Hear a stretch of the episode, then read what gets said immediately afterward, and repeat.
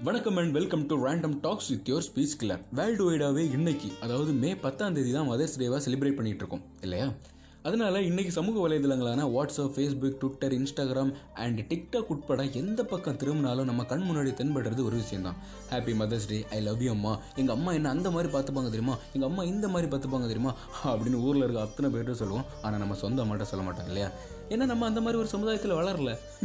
சரி இதை தான் எல்லா ஆர்ஜிஸ் விஜிஸும் சொல்கிறாங்களே நீ புதுசாக என்ன சொல்ல போகிற அதானே கேட்குறீங்க சொல்கிறேன் இந்த கொரோனாவால் ஒரு ஆபத்தான சூழ்நிலை உருவானதும் பாதுகாப்பான இடத்துல அடைக்கலாம் ஆகணும் அப்படிங்கிற சூழ்நிலைக்கு நம்ம தள்ளப்படும் போது நீங்களும் நானும் தேடி போனது அம்மா கிட்ட தான் அம்மாவா இல்லையா?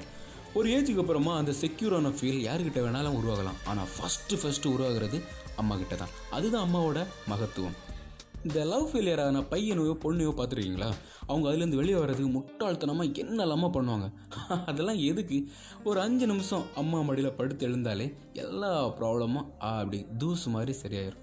ஜஸ்ட் ரைட் ஒரு பக்கம் தாய்மை அடைய முடியாமல் தவிக்கிற பெண்கள் இன்னொரு பக்கம் தாய் பாசத்துக்காக ஏங்குற குழந்தைங்க.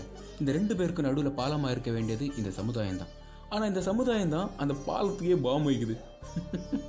சரி இதுக்கு என்னதான் சொல்யூஷன் அது உங்கள் கையில் தான் இருக்குது.